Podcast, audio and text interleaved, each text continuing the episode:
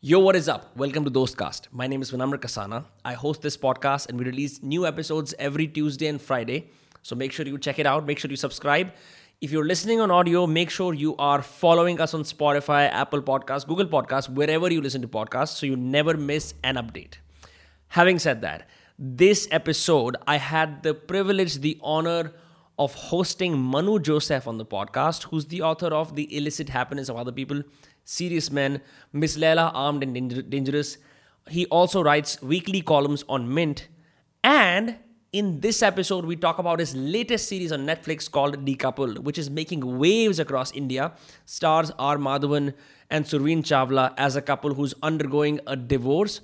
Um, Manu and I sat down and talked talked for almost two hours about the behind the scenes of this series, um, stylistic choices he made, um, how the woke of this country are trying to cancel him. Then we also talked about a, stu- a bunch of stuff that you guys will love, especially around his writing routine, what he thinks about notes, advice for young writers, and a whole lot of other things that annoy him and Arya Iyer, the protagonist of uh, Decoupled, uh, that make it such a wonderful series to watch. So I'm sure uh, you will enjoy the conversation as well. The episode with Manu Joseph begins in three, two, one. All right, it's taken a while to get to this. How's it going, Manu Joseph? Um, Decouple has been uh, making the waves all across the country on Twitter, on the internet. People are citing rave reviews. One thing I wanted to start off with straight off the bat is usually, I mean, the the approach you took with Serious Men is you had a novel out, and then it became a movie. This time there isn't really a novel. It's just you writing a script and then you know making stuff happen with Netflix. Why why did you take that decision? Oh, it's not a decision. It is um, uh, novels are not the only thing I write. Hmm. Uh, I I've always enjoyed writing screenplays. Uh, in my twenties, in fact, the scaffolding, my training for as a novelist is actually screenplay.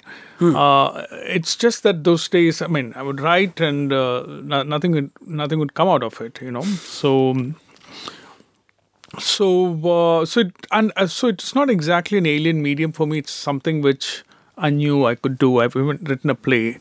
Um, so uh, so uh, so yeah so uh, it was not anything unnatural for me you know. Uh, what i always enjoyed about writing a screenplay uh, long before I wrote Decoupled was that there's something playful about this medium. I'm not a playful novelist in the sense that I may, I may appear to be playful and light, but I'm not a play. I, I take my you know, I take myself very seriously as a novelist, and it's a very complex way of storytelling. It may not appear all the time. Like for example, after eight, ten hours of work in a day, I would have written 500 words, 600 words, you know. So that is the pace of a novel, you know. And I'm not someone who wastes too much time. Uh, so it's it's uh, so, but the screenplay, uh, it's not that it's more fun or less work, uh, but it has a layer of humility uh, in it, you know, which I'm not able to place. Maybe it is because you have to collaborate with so many people in the making and then you have to reach out and because it's always so expensive compared to a novel uh, there is a creative humility about it probably which makes it easier for the writer also to be a bit playful right Right.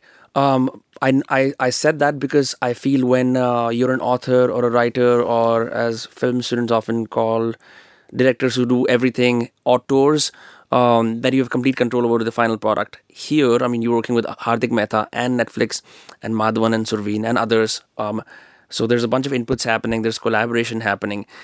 Uh, Are there things that you had to let go uh, from your original vision to make this happen? And if, if that incites any stories, could you tell me about that? See, generally, I'm uh, I'm someone who can't write without freedom. So the larger thing is al- already negotiated. You know, the larger freedom. You know, and after that, I am very open to uh, to uh, to suggestions and improvements and great ideas and things things like that you know. And of course uh, to ask your to answer your specific questions yes. You know some uh, i was willing to let go let go of some things. And uh, yes i had to go through through the stage of persuasion. You know i'm not someone who will just walk out of the room saying it's just there's only one way of doing it you know. Yeah. um, because I've been an editor, because I've been a journalist, and people forget that journalism is half corporate profession because you work in a corporate shell, right? Right. Uh, so for so I I'm very used to uh, uh, negotiation and and persuasion and um, uh, listening to arguments against it, and I'm very happy to defend my work. You know, to people who matter the most to me, you know, especially in a project like this. So, uh, but one interesting thing about this uh, this project, decoupled, is that either people immediately got it, you know, within five seconds when I would just say it, and or they would never get it, Right. you know, so they never get why.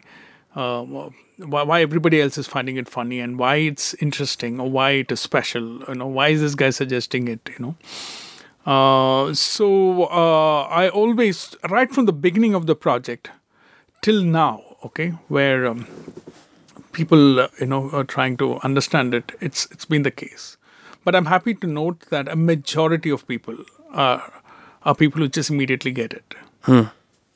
Yeah, um, one thing surprising about the series, if we dive straight, in, straight into the plot, is um, usually I have seen people divorcing around myself, um, and I have seen a bunch of divorce movies. And I know you wrote something for the for the Mint around divorce films a while ago.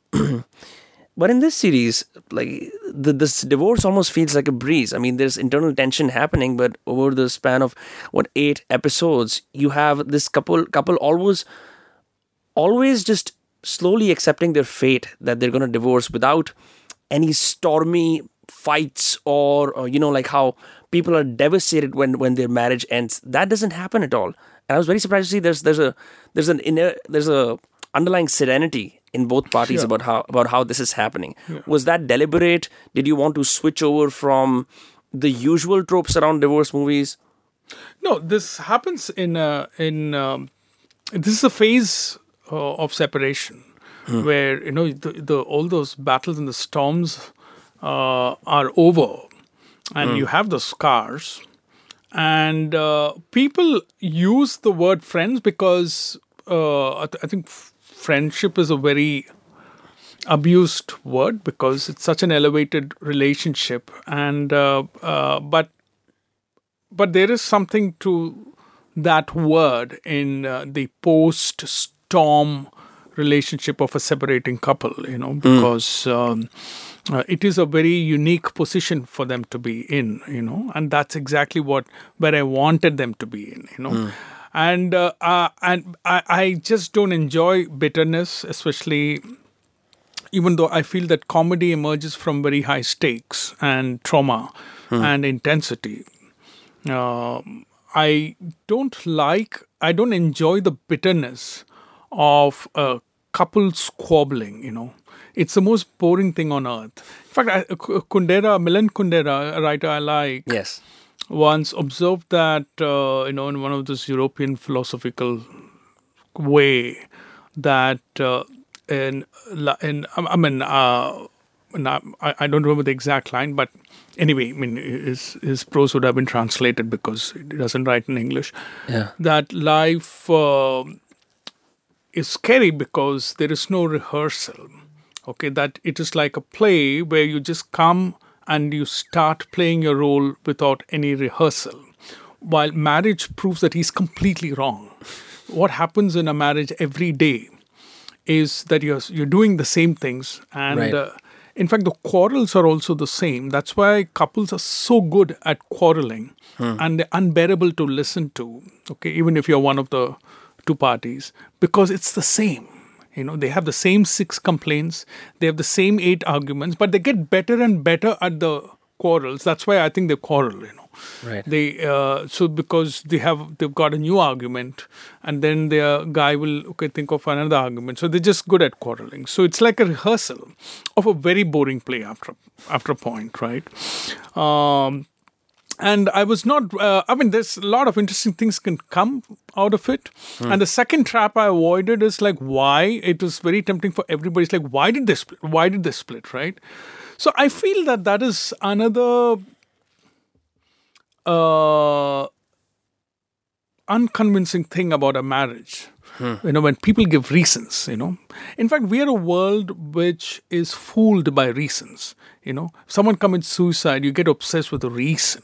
You know, you say you you brand something called farmer suicide. Okay, we'll come to that all that later. We brand okay if you are a 16 year old and if you're studying, okay, it must be uh, edu- uh, something related to education. If you're a farmer, it must be the farming policy, it must be this. So, reasons are very corrupt ways in which we try to understand our world, and and I have absolutely no faith in couples who give give you reasons why they separated you know and usually the the underlying reasons are all the same unless one was a maniac you know that's a different issue so the underlying reasons are almost the same you know and uh, i i well, i could have gone that way it would be interesting but I I did. There was like in one of the early drafts. There is a bit of this and that, and then I thought it's so boring compared to what they're going through right now.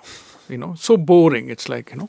Right. So uh, yeah, Yeah, I feel like uh, there's this thing in communication theory where it's, I think it's, it's called attribution theory, where people they do something and they attribute a certain cause to it, and then then that's how they they say ye isle hua because of so and so, and um, it's a very convenient way to do away with the discomfort of not knowing. And I think in the entire series, this when I when I watched the entire thing, I was like, is there going to be a happy ending at all? Can I can I at least hope that by some miraculous uh, twist and turn, we're to arrive at a place where this couple realizes, you know what, maybe we should give this another shot.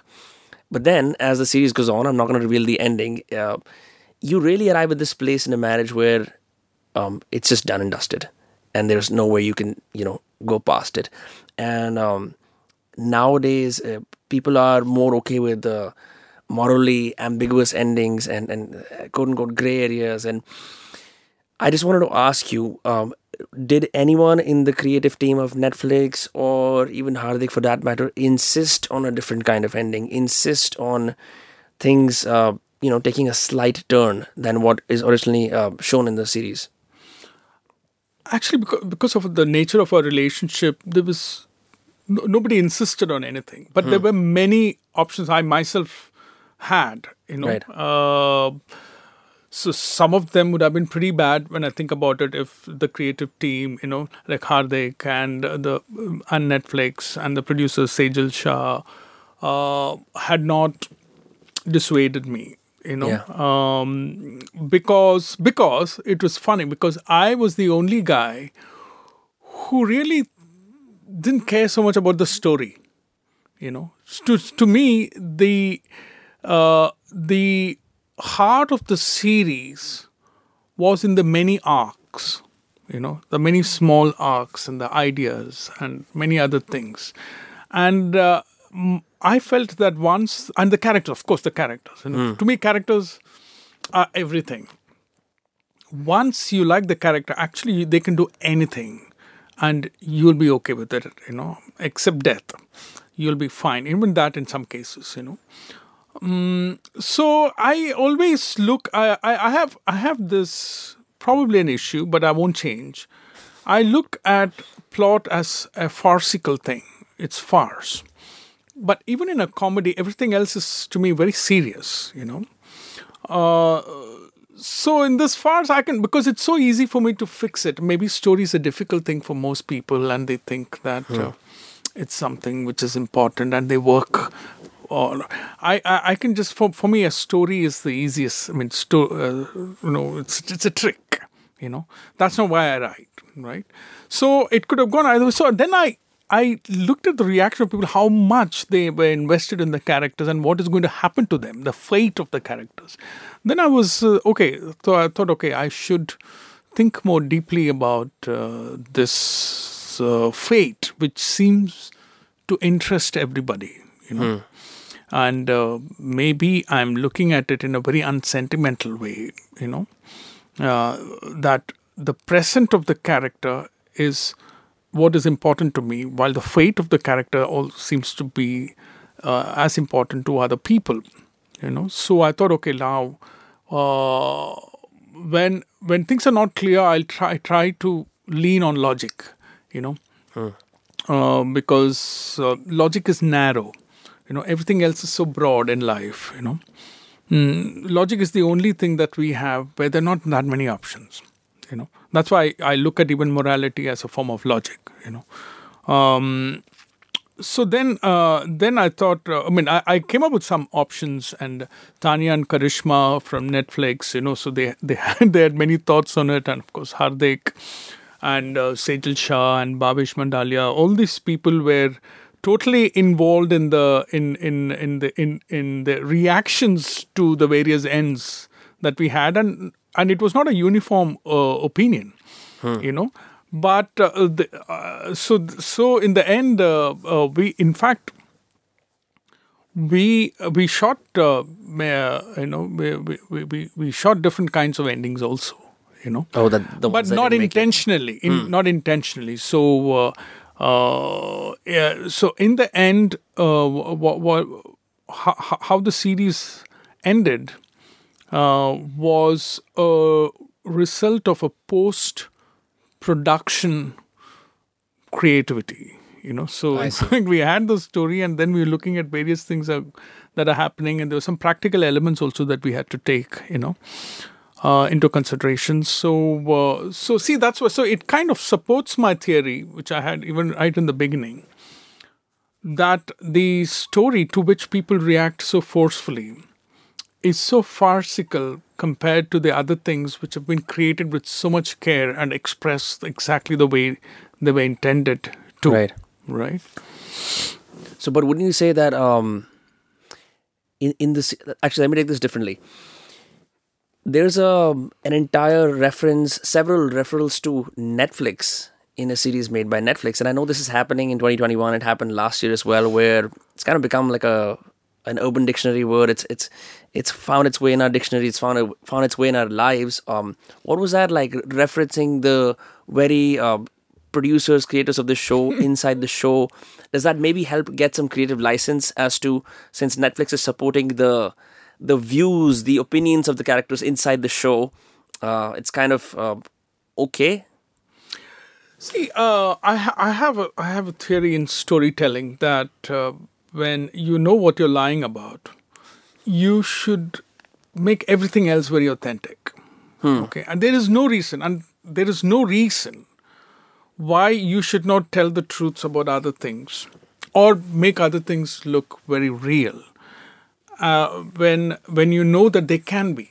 You know, basically, we are in the business of telling the truth, but because it's fiction, you need to lie about something central so that you can tell the truths about other things correct that's all mm. that's all we do so our characters are fictitious the story never happened but everything else i want to be as real as possible right so i thought calling netflix you know instead of creating a fabricated name mm. for uh, an ott platform because for legal reasons we would have had to do that. Right. Right? Uh, uh, a, a, platform that doesn't exist you know instead of that i thought you know it would be for example if netflix had a problem i would have probably asked one of the other otts you know can we use your name? You know? Right. And uh, this is the context and uh, you know uh, in fact i uh, in one of my novels i had uh, a portion where i'm making fun of arundhati roy a bit. I actually mailed her and asked her can i can i you know do this? You know? Yeah. Um, so um, so yeah, so that is the genesis of it, and uh, there was a kind of a. Uh, I understood that from a creative point of view, I would be constricted a bit because every it was new for everyone, you know, and uh, it's easy for me to be made fun of. Like if someone is making fun of me, you know, uh, even if there is malice now. Now, earlier I could not take malice, but now I'm okay with malice also. Yeah. Know? But I felt that people are, could be slightly uncomfortable, you know, mm. uh, being made fun of. So, in that sense, that, you know, but then as we worked for months together, we got to know each other better, you know, and they also know that this guy uh, has no malice, you know, when he's when he's making uh, fun of anybody, you know. Right. Um, so uh, it was it was it was terrific of them. You know, it was they, you know they were a good sport, and Chetan also. You know, when initially I had to explain to him that you know we are not coming from a bad space. Right. You know, and most people who know me, okay, they just know that uh, most of this, this this humor is good natured humor, and and it and it exists for a particular thing. And I I told Chetan, and Chetan has emerged. Chetan and Netflix uh, have emerged so well in the series, you know, because they're good sports, right? And I plan to do more of this if there is, uh, you know, if there are more seasons. Yeah, I would love to watch it because uh, the end had me. I mean, it's it's a great ending.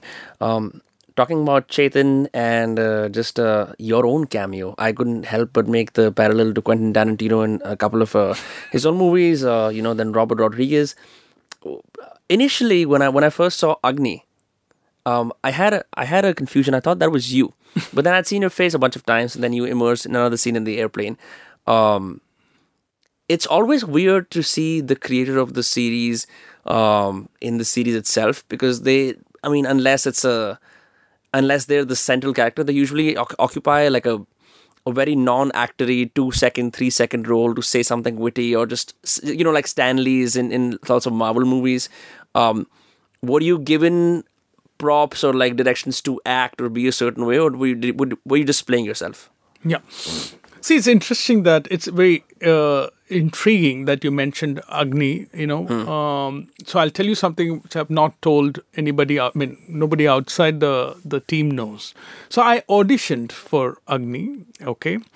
Because I felt that uh, not many people will be able to pull off Agni. See, Agni, I mean, people find Arya politically incorrect, and and but he's still your hero. So there are still boundaries he won't cross. I still wanted one guy who has no boundaries. Okay, who who would still be accepted? Has to be accepted because you have no choice because you have no argument against him.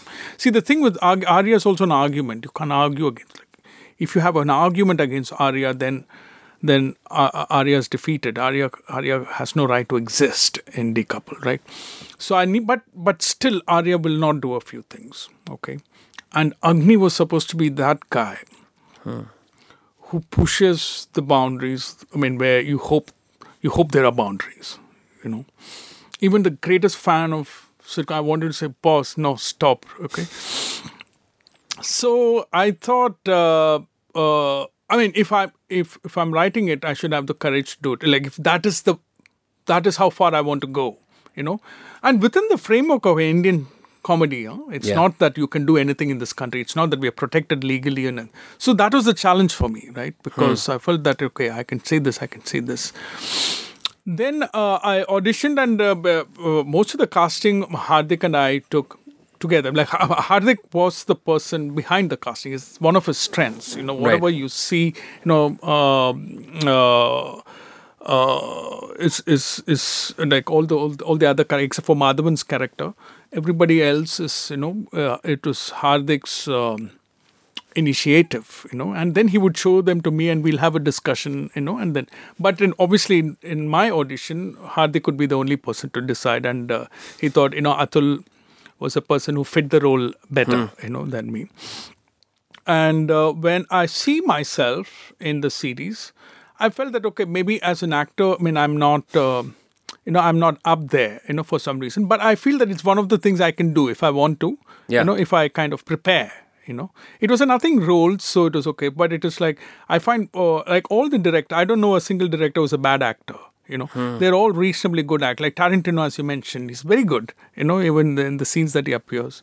So i feel that it is something which which i can do once i make a decision that uh, uh, i you know every time i think of uh, not being myself which is what acting is you know uh, I uh, I feel that it is a blow I take as a novelist for some reason, you know, not even as a journalist, you know, uh, because I've always said or been what uh, I wanted to say, you know. So to become a fictitious character, for some reason, I feel that as a novelist, can I do it, you know? So it's a very stupid question at one level, but I'm unable to take that question out of my head. Hmm. So these are the irritating things about being a novelist. You know, that's that's what I meant by you know it's too serious. you know, and I'm enjoying this phase last four five years when I've not written a novel, right? It is kind of it's it's been very enjoyable. Yeah. Yeah. Yeah, I, I remember you did a interview with the Hindu a while ago, or maybe a year ago, where you uh, referenced David Foster Wallace talking about John Updike and how that bastard has had no Hmm. Son of a unpublished. bitch. Yeah, that son of, son of a bitch has had no unpublished thought. And then you mentioned how between your journalism and uh, you know novels and now this, you are always able to express yourself fully. Yes. And I think what was wonderful about Arya is he does not give a fuck. He will stand up in the face of humiliation and um, ridicule. Yes. And, and still say the unpleasant sin thing, still say the thing that that everyone has on their in their minds, but is too afraid to say because everyone is out there pretending to be nice and suave and elite Gurgaon and whatnot, and will face ridicule and then still wake up the next morning and do the same bloody thing Yes. again. I love that about him, where he does not give a fuck about ki, you know, maybe it's someone's funeral or someone's marriage or or even an art gallery show. He will say the thing what no one else is willing to say. It's like a disease in his head that if he can't get it out, something wrong with him. Was that? I know that you you, said uh, somewhere I, I won't use the word disease because Yeah. I, I find I find disease very interesting. That's why I said that as a Hmm. word we have to be very careful with the word disease because that is a very very interesting word. But yeah, everything else I agree. Yeah. Yeah, the, the, the I, know that you mentioned elsewhere that this is not autobiographical, but I couldn't help but make a parallel. Is this some is this something that you yourself act out in your real life, or is this just a character you built on on the pages of your notebook or your uh, laptop? uh, s- it's like this you know some some people are just shy like i i am i'm actually people would find it strange when i say it. i'm just a shy person in the sense that i know what to do in a situation which would be true to myself you Yeah. know but i don't like being conspicuous you know where uh, uh, because then it's all or nothing for me you know so then if it is you know so most of the time, I feel that I can just I'm I'm someone who just does not want to be noticed in a situation, you know, and but as you said, these are thoughts which everybody has, and there are people who are not so shy, you know, because for them the need to react is greater, you know. So in that sense, Arya is not me at all. Okay, I just I'm just someone who knows the theory, you know. Hmm. Recently, one of the people who enjoyed the couple asked me a similar question, and I was like wondering, and I don't know, I'm just wondering if one aspect of writing is also acting, you know. Right. So maybe I am acting, okay, through but through my writing uh, in in decouple, right? Because because acting is not a complete recreation like in conventional acting. Madhavan is not completely recreating him, you know, himself. There is a lot of Madhavan in Arya. Okay, people don't notice this. He's he's a far more politically incorrect person than me. You know, he, he there is a lot. You know, in fact, I was very worried. What if Madhavan, you know, turns out to be a politically correct? Because even I thought he's a good boy. You know, uh, so his guy he has this good boy image, and I love the idea of a good boy image guy playing Arya because everybody immediately like him. He's, a, he's got a likable face and Yes. likable persona, you know. And I thought, okay, uh, I need to carefully talk to him and figure out if he's going to say, but you know, Manu, isn't that a bit kind of? But he turned out to be the opposite. Like, for example, in the in in episode one, uh, there is a scene where like, he doesn't want to shake the hands of teenagers because he finds them not very hygienic. Uh, so he's just supposed to refuse the handshake. That's all. But what whatever happened after, I don't want to give away the you know whatever, whatever happened after that. Right. It's Madhavan's improvisation. You know, so you know, uh, so so he you know he has that uh, that playfulness in him. You know. And like most with, with most good-natured people, you know, who don't mean anything, you know, who don't have an agenda, you know, he kind of gets away with it, right? So, uh, so yeah, Yeah, he does. I, I watched his interview. There's this uh, channel on YouTube called Mashable India. They have a bunch of car where this host sits down and they they drive the guest from the house, their house, to wherever they want to go, their workplace, and on the way they have a chat. And so the host asked Madhavan his Mumbai memories, and he flat out said, "I used to make out with my wife here, here, here, here, and we couldn't do that." And I was like, "That's crazy. I've never seen, you know, I've seen Madhavan always play the nice guy, always be polite, like, oh, this this respectable guy from South India that everyone loves." And then he's out there saying, I, I, "This is my young, young, young life escapades." Yeah. Um, but how involved were you on the set of Decoupled? Uh, how much of your own were you like giving? Because I saw a bunch of pictures of you and Madhavan and Surveen and Hardik together. Uh, were you giving instructions to Madhavan and Surveen and other actors to do things in a certain way, or were you just kind of sitting back in an observer's? No, no. I, I, I, on the floor, I gave no instructions. You know, the director was the the person who led the floor. You know, he was the one who briefed the actors, and uh, I was I was on the set all day, every day of the shoot, except for three days. You know, when I actually had to rewrite some of the endings or you know whatever you know. So, uh, but for those three days, I was on the sets uh, throughout.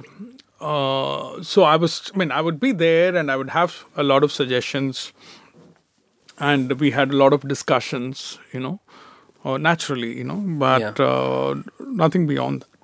I see. Um, many uh, books, I mean, books certainly can, but many series in the last so many years haven't really touched the touchy so- uh, topic of uh, India's class divide, how we um, behave with our drivers, our maids. I mean, Aravind Adiga did it first in his uh, book, The White Tiger, in 2008, which was a long time ago. Um, and then we saw it in the, in the series. Over here, we have a I, I sent it to you in the show notes. There, there's a there's a there's a scene where uh, Madhavan sees a new maid auditioning, you know, being hired for the role of you know cleaning their house, and Surveen Chawla uh, sees that you know she's uh, kind of attractive, and he and he points it out.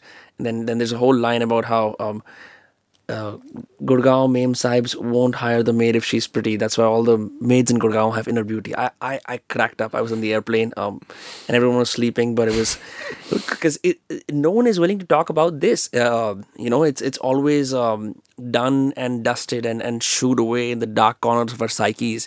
Even in film and books, this doesn't really come up as much. But you were out there just saying, "Look, this is what happens. This is this is how the classes interact."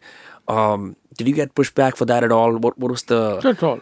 Um, so, but this particular example that you cite is different from the class conflict in decoupled. See, decoupled is uh, about human behavior.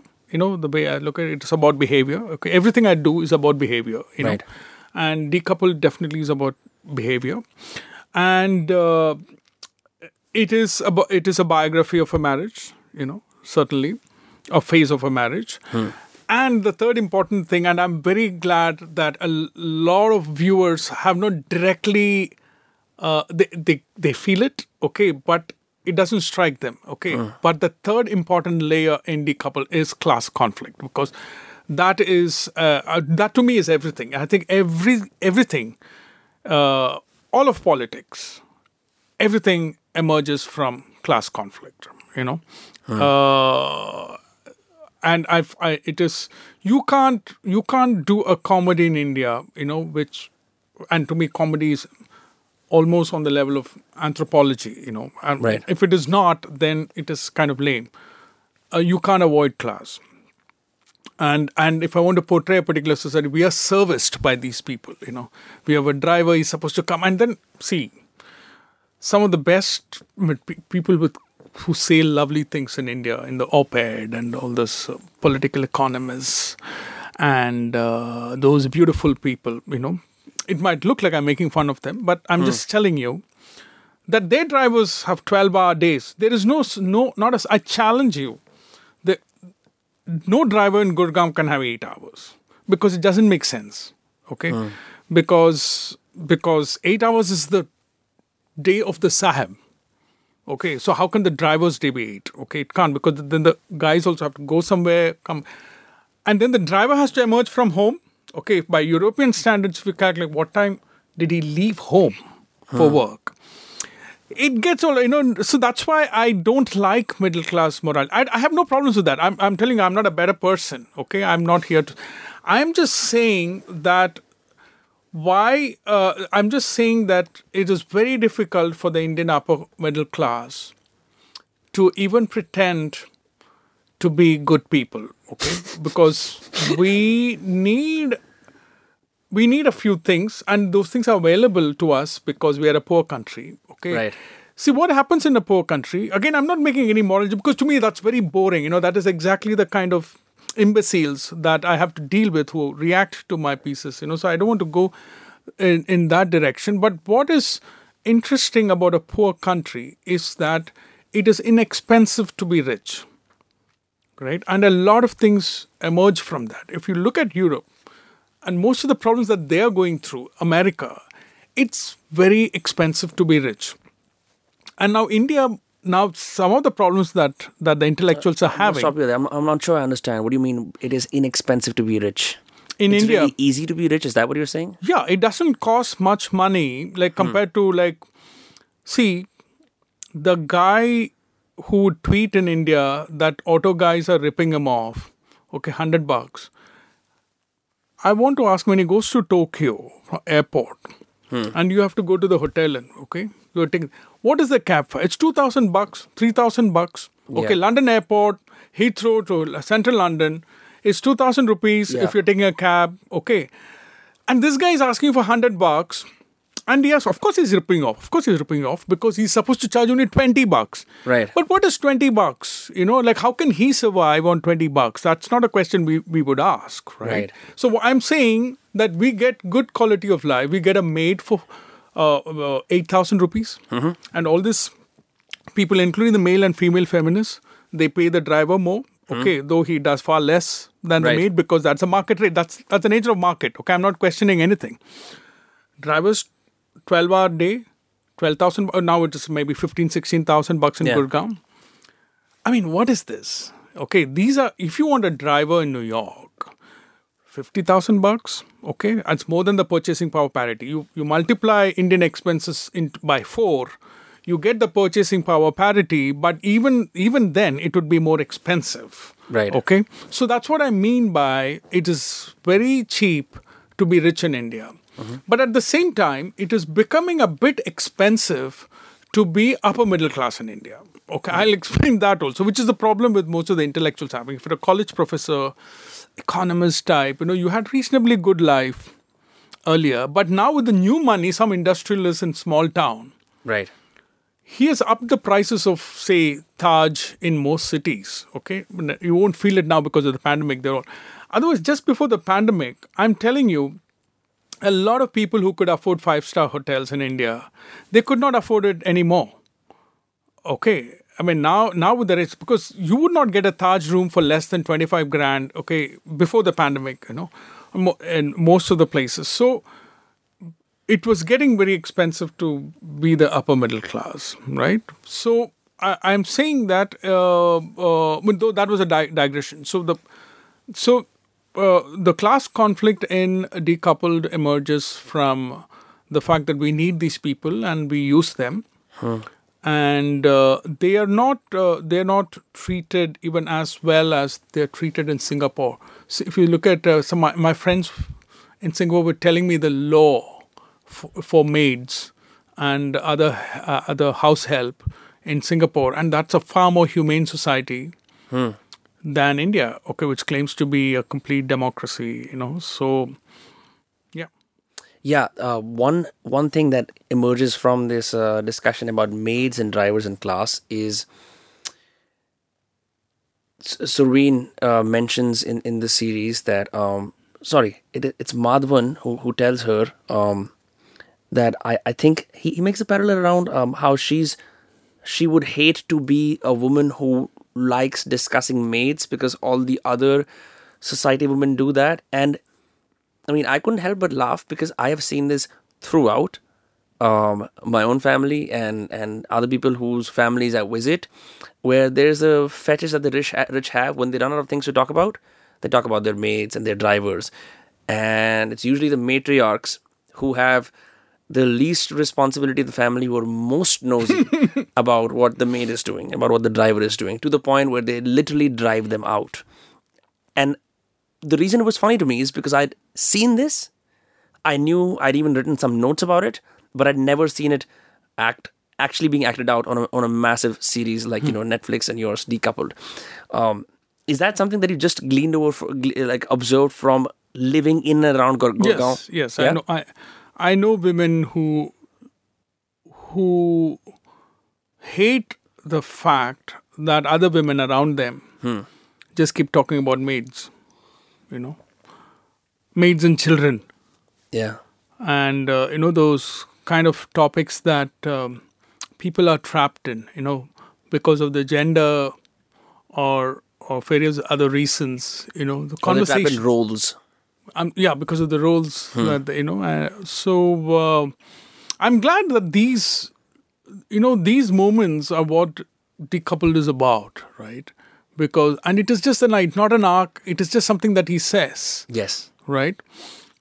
And uh, I'm so glad that people are noticing it, you know, and people like you are noticing it and you remember it. You know, it is not nothing is a bridge in decouple. Nothing is meant for a bigger thing you know everything is big you know it is not just the story you know and uh, It's not filler content to drive the plot forward, to drive the story forward. yes Yeah. yes exactly you know uh, and uh, and the second observation that he makes is so it's basically the conversation where she says that, you know what is that one thing that I hate the most? She's about to launch and, know, then he says uh, uh, uh, um, other women talking to you about maids.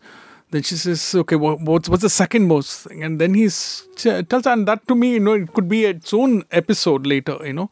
Yeah. uh, doctors not believing women when they complain of allergies it is one of the most underreported thing in india you know when when a doctor meets a woman and he listens to her the real asshole in the indian society is actually the male doctor okay who's not been investigated enough because he does not believe 90% of the things a woman patient lady patient is telling him okay Yeah. uh, and even if it's psychosomatic, I'm saying that it is still real in that person who's telling you. Right. Okay, that I have this pain, I have these things. So they just were, you know, they just use, uh, they just use words like fibromyalgia, which was actually I, I, I was quite fascinated when I saw a, I saw a serial where a doctor mentions fibromyalgia as a way of making fun of women. You know. Um, so I mean, so that is that is that is a passing comment from Arya, right? But people notice these things because they have they know it happens in their lives, Yeah. right? Talking about observations further, um, the bit about how Arya is standing in the locker room, speaking on the phone, um, naked, which is the norm uh, across, um, which is the norm in many Western countries. Um, I'm going to tell you a little story about that. Um, I went to my I went to Claridge's Surajkund with my father at when I was I believe 12 or 13 went inside the sauna um, obviously my father was not going to expose himself to me because that would be a bit weird but I saw a lot of old men with dicks and I was um, surprised for the lack of a better word and then when I went to college at Boston, we used to sneak inside the faculty locker, locker room because it had the sauna. Lo and behold, again, all kinds of dicks, you know, like uh, long, shriveled dicks. And I wasn't so surprised anymore, but it just, I couldn't help but think about some of the other gymkhanas that I've been to where uh, every man I see has this thing where they'll have the wet uh, mm, boxers or underwear and they'll wear a towel around and they'll take it out slightly from from from the inside. And then uh, what i'm basically trying to say is they always have underwears on inside the male locker room. In India, in always. And and to the point where i even know some people who privately in their own showers still shower with the underwear on. And it's a very weird phenomenon. There's just something about may, maybe we don't have a locker room culture in the country where you know like as athletes as male athletes you go and like you you know just are completely naked which is why there's such a shyness around it. So um, the act of Arya standing in a locker room talking um, on the phone uh, scares these kids and they take videos and the women are like my god like you should not do that now is, is that something again that yeah, yeah, yeah. it is like I've, I've, I've noticed there are two kinds of men. In um, I was a member of the golf club you know, in, um, in Gurgaon and also Quorum, and I noticed that uh, though this this trend emerges from my compassion, by the way, uh, there are two kinds of men: men who are uh, who are shy, you know, and they would be in that underwear or shorts, and men who uh, strut around naked, right? Though I don't understand the walking bit in the sense that if you need to be naked, like I saw it in Amsterdam also, they they're more aggressive. Okay? They they walk around naked throat. and I always notice ways to go. It's like, no reasons to walk.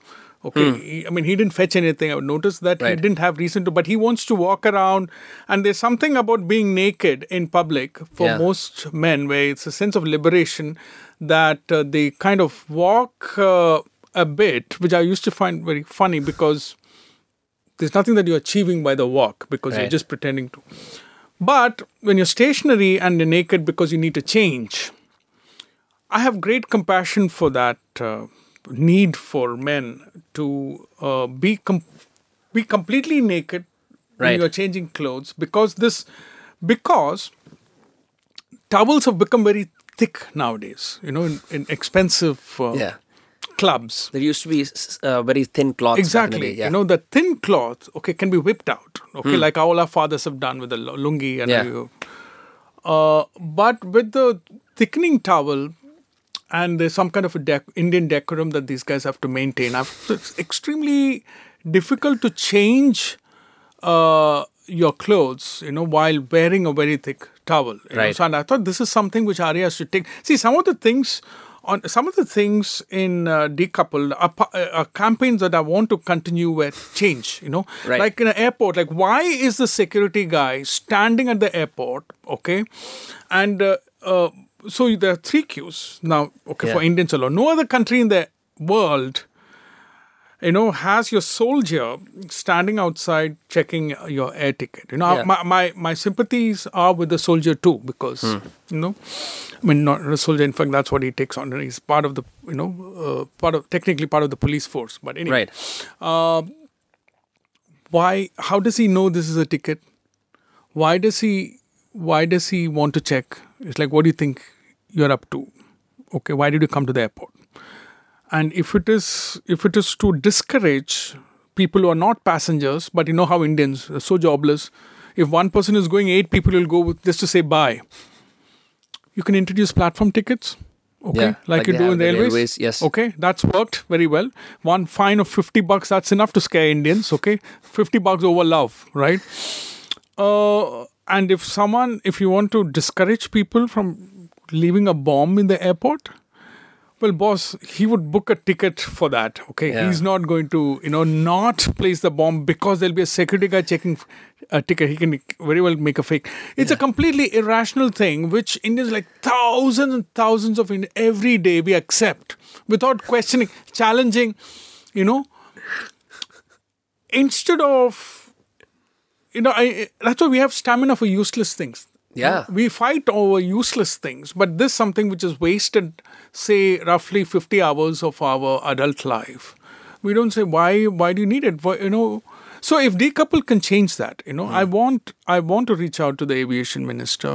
I want to reach out to the not not the aviation minister but uh, i want to change that right? So let's see if yeah, talking about social change, let's also discuss security guards outside five star hotels checking cars. yeah You know, because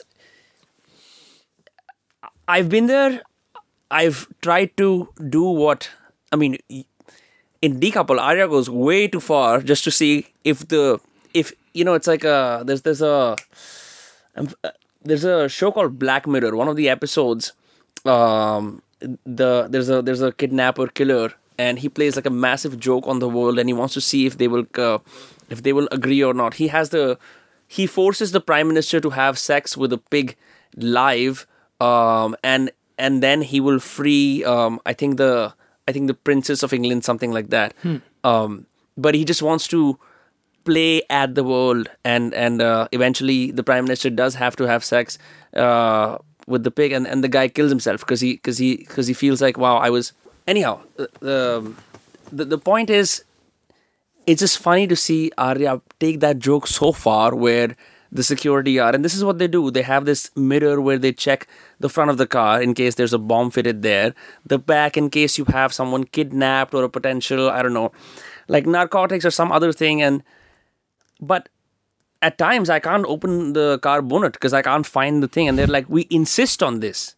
And then I'm like, can we just go? And, and because there's a protocol that isn't questioned by anyone, time is wasted. So it's it's so funny that I mean, it, and uh, the whole moment in the I could have a gun in my sock. I could, Yeah. I could be laden with bombs Right. inside the car, right? But he doesn't want to know, right? yeah it's it's not exhaustive it's not an exhaustive check it's a very weird perfunctory on the outside check that makes no sense and what's funny is that that whole moment in the series is given uh, one or two minutes of screen time and and that's it never mentioned again never so it's just weird that how arya is always making sure that his his anti hypothesis of what the world looks like and feels like is being shown in the series, which I thought was very cool. After a while, because it, starts off with the the first thing he says is, um, i- i- the first scene about book clubs and and and uh, about teenage boys. There's there's an entire series of observations that he must make.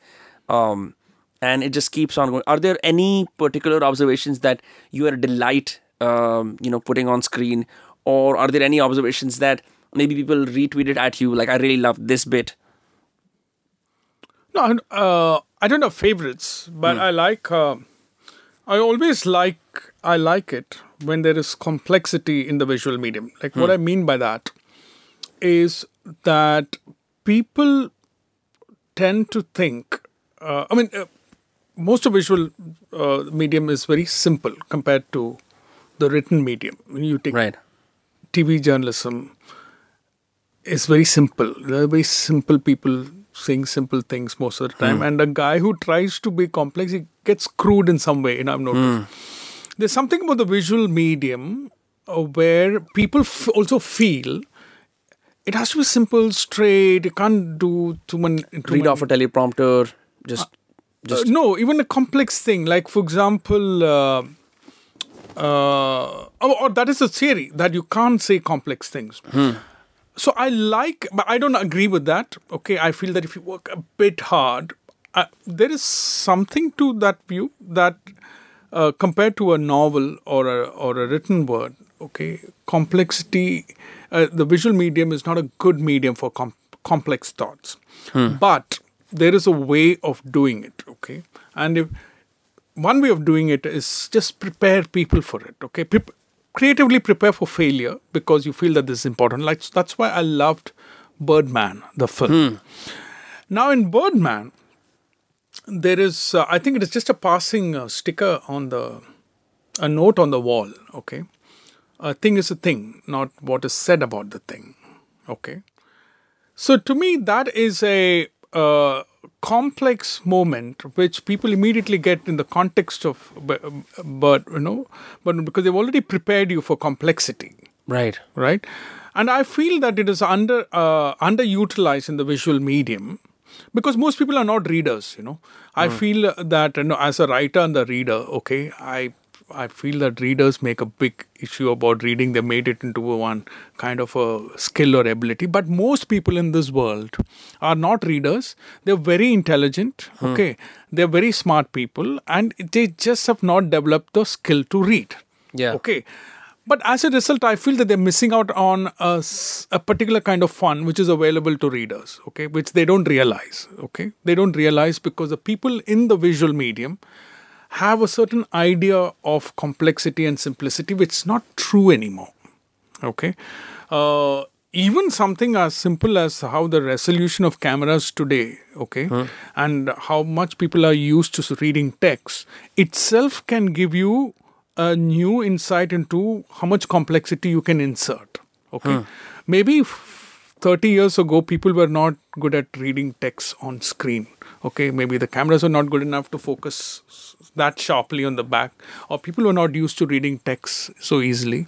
Now people read subtitles, they read WhatsApp, they read everything. So maybe you can quickly put in a few things, which, things which don't look good in dialogue. Okay, imagine a guy in Birdman saying a, a thing is a thing, not what is said about a thing. That's cheesy because that looks like a great line coming out of a character. Hmm. Unless he's a writer or he's speaking, it doesn't work in a dialogue. Okay see that's why Arya Sp- in decoupled he's still a writer there's still lines there's still ideas which a line embodies okay in a very very efficient way that's why Arya talks into the uh, phone to Yeah, the- record his the phone speech you to know? text. those Yeah. spe- because there are lines which don't work in a dialogue you know that, because that's not how speak people talk Yeah. where people are imperfect especially indians Yeah. they speak in a very imperfect way right um, so I, so the element of complexity, you know, I was talk, I, I, I brought all this in to say that I like moments of complexity. You know, a complex thing is not a complicated thing. You know, a complex thing is merely something which is like you just think you have understood one layer, then you say, oh shit, there's this, Yeah, this, onion. this, Yeah. you know, and people are getting it. You know uh, because it's only a particular kind of people who are getting uh, decoupled, right? So Yeah. the five percent, ten percent who are not getting it or hate it for various other reasons, you know, they hate it probably because it's too real for them. They went through the same thing in their marriage, or maybe they have a big bum and they took it took up particular scene very personally, you know, uh, or for whatever reasons, you know, or maybe they just, you know. But for ninety five percent of the people, uh, I always like it when when uh, when my theory that people have a huge capacity for complexity comes true. Yeah. What's also incredible about the the scene at the airport is you would expect that after Arya's um, spat with with the with the soldier, uh, he would just be put on the no-fly list and and stuff would happen, and then they would cut out a snippet of that, post it on Twitter, as in I'm talking about actual real life, and say. Manu Joseph and Netflix are anti-national. It's so funny that that that is already a reference, like a possible reaction to that sort of scene. Is Has anybody done that? Sorry, Has anybody done that? uh, what do you mean? That I'm I'm no, anti- I, I don't think so. I don't, but that's what I'm saying Huh. because possible uh, reactions to what what that can be are already mentioned, are already covered in the series. So that's sort of you know like like you can't really do anything now. Yeah. you've you've you've Because- mentioned the obvious elephant in the room. Yeah. which I thought was great. yeah. Yeah. Oh, So we uh,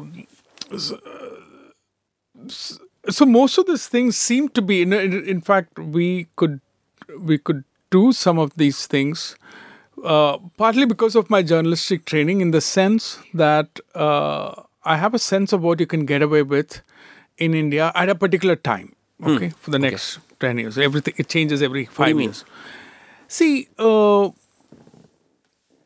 there are no rules and laws. Like, you know, we are protected by very broad laws, and uh, and most of the time when people invest so much resources in a project, like you know, we are a paradise for people who want to create trouble, right? Because we're very secular that way. All gods can create.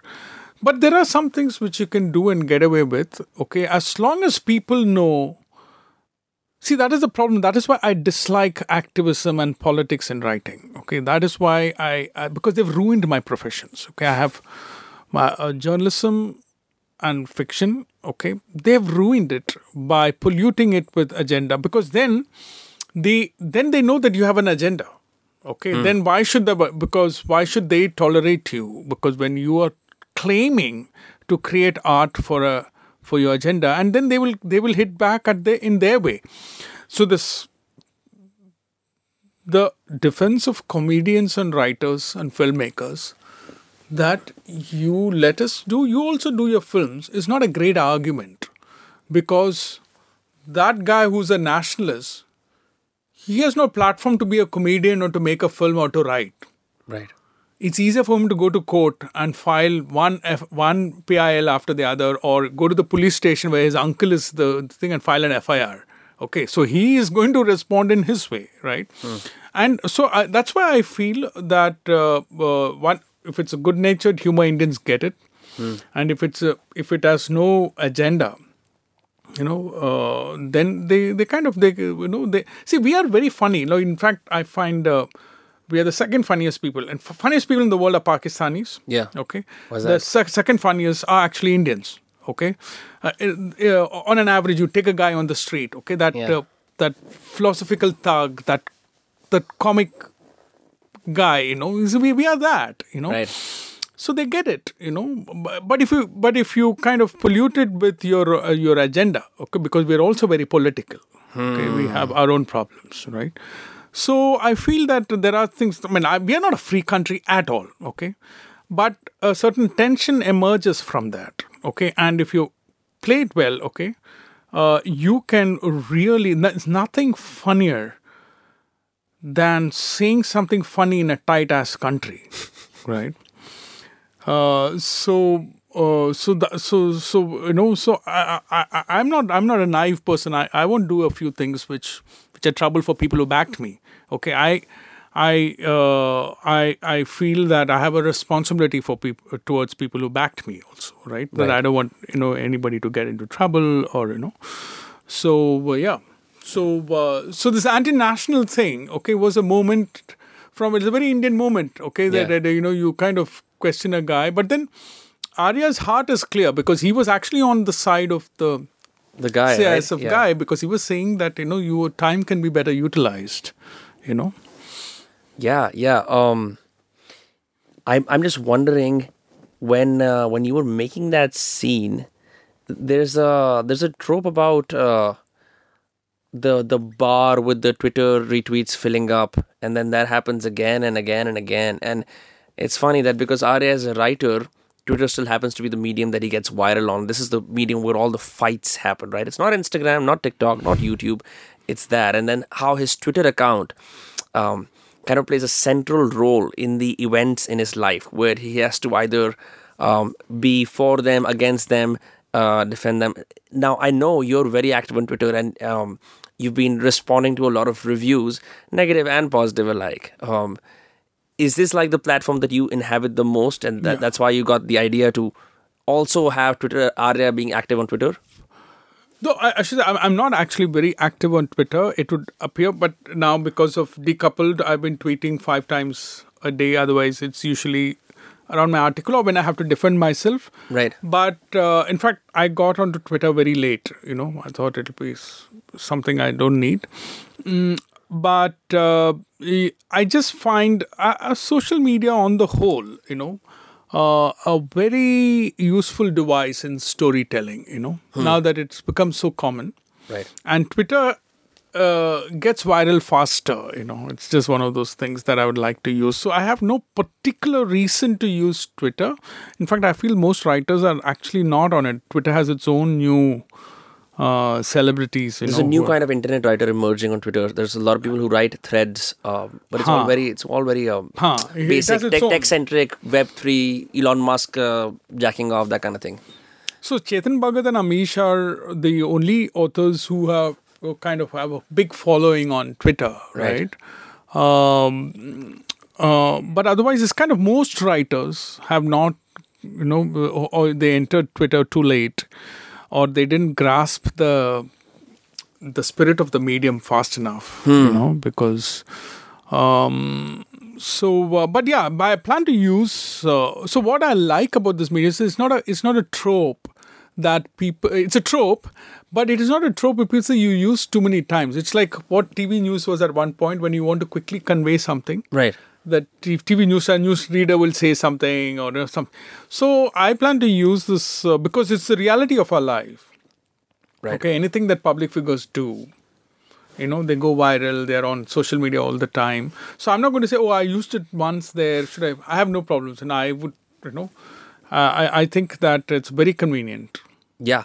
Um, I was not. I had not read your writing um uh, a lot. I, we had serious men at our house. My father is a big reader, and that's how I got into reading it. Uh, but but I I saw a lot of your articles snippets um on Instagram. Those one zero eight zero by one zero eight zero squares that you put up. Hmm. Um. And that's very nice because I see a lot of my friends. You know the measurement also. Yes, yes.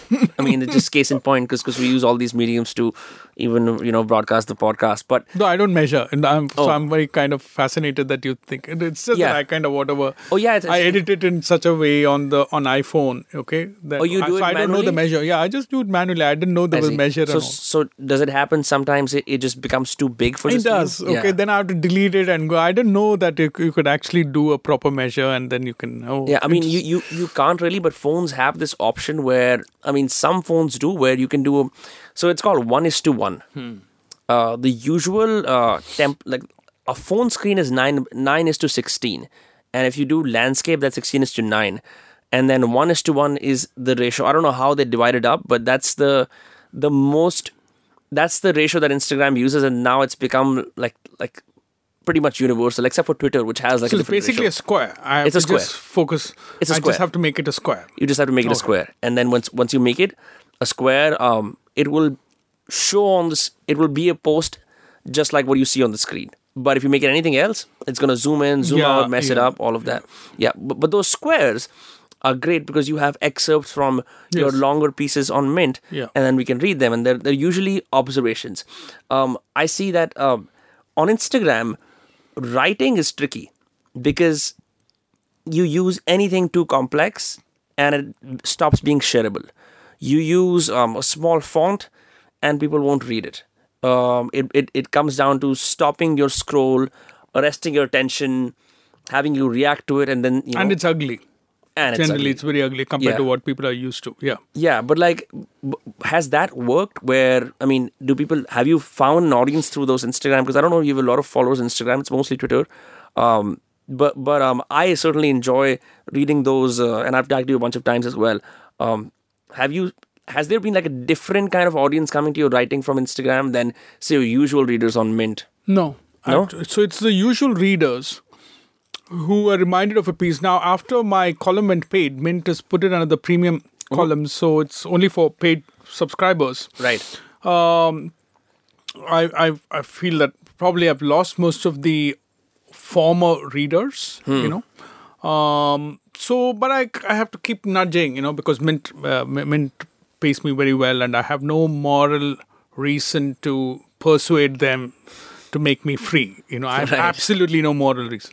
So it's a it's a good strategy, and uh, they. Uh, uh, so, uh, so, but the only thing I can keep nudging people to know, okay, uh, uh, I also feel now that an article need not be only a piece by me need not be only thousand words or hundred thousand words or a screenplay. It can also be two lines. Yes. You know, so that's the way I am looking at. Um, at the Instagram post, you know, which has its own. Uh, I mean, it's still old readers, but uh, but they always respond and they kind of engage uh, with it more than on Facebook. You know, Facebook has changed something in the algorithm to avoid people like me because I think they want to make it more personal and about uh, friends, you know, and not no. about journalism or anything. you It stopped being about friends a long time. Ago. Oh, I don't know what it is about, Yeah. but I'm not getting. Earlier, I was uh, I I didn't choose. I, mean, I chose Facebook over Twitter. Right, I was not on Twitter. Right, uh, but then I realized that people are not engaging us. But then on Instagram, even though I don't have many followers, uh, people uh, engage uh, with these small pieces a lot. You know, Hmm. and they share it a lot, and and I don't think they're clicking on the uh, on the article link which I've given too much. Okay. Yeah. But this is enough for them, and I'm okay with that, you know, because Yeah. this this is also a piece. But what irritates me is some guys will take it and put it on their post like their po- it's their card Yeah. and tell me also. you know, uh, so it's a big compliment that he has stolen my uh, line. Okay, and I find it a bit silly to put uh, uh, my name on that thing, Right. right, on that card. So uh, this one one thing about people is that they uh, don't realize how irritating they are. And, and most of the time they think they're being nice or they're giving you a call, but they're very irritating. You Yeah. know? They're irritating, although they pass a comment, which is a nothing comment, you know. And uh, so I've started a new thing on Instagram where I just tell people, don't irritate me.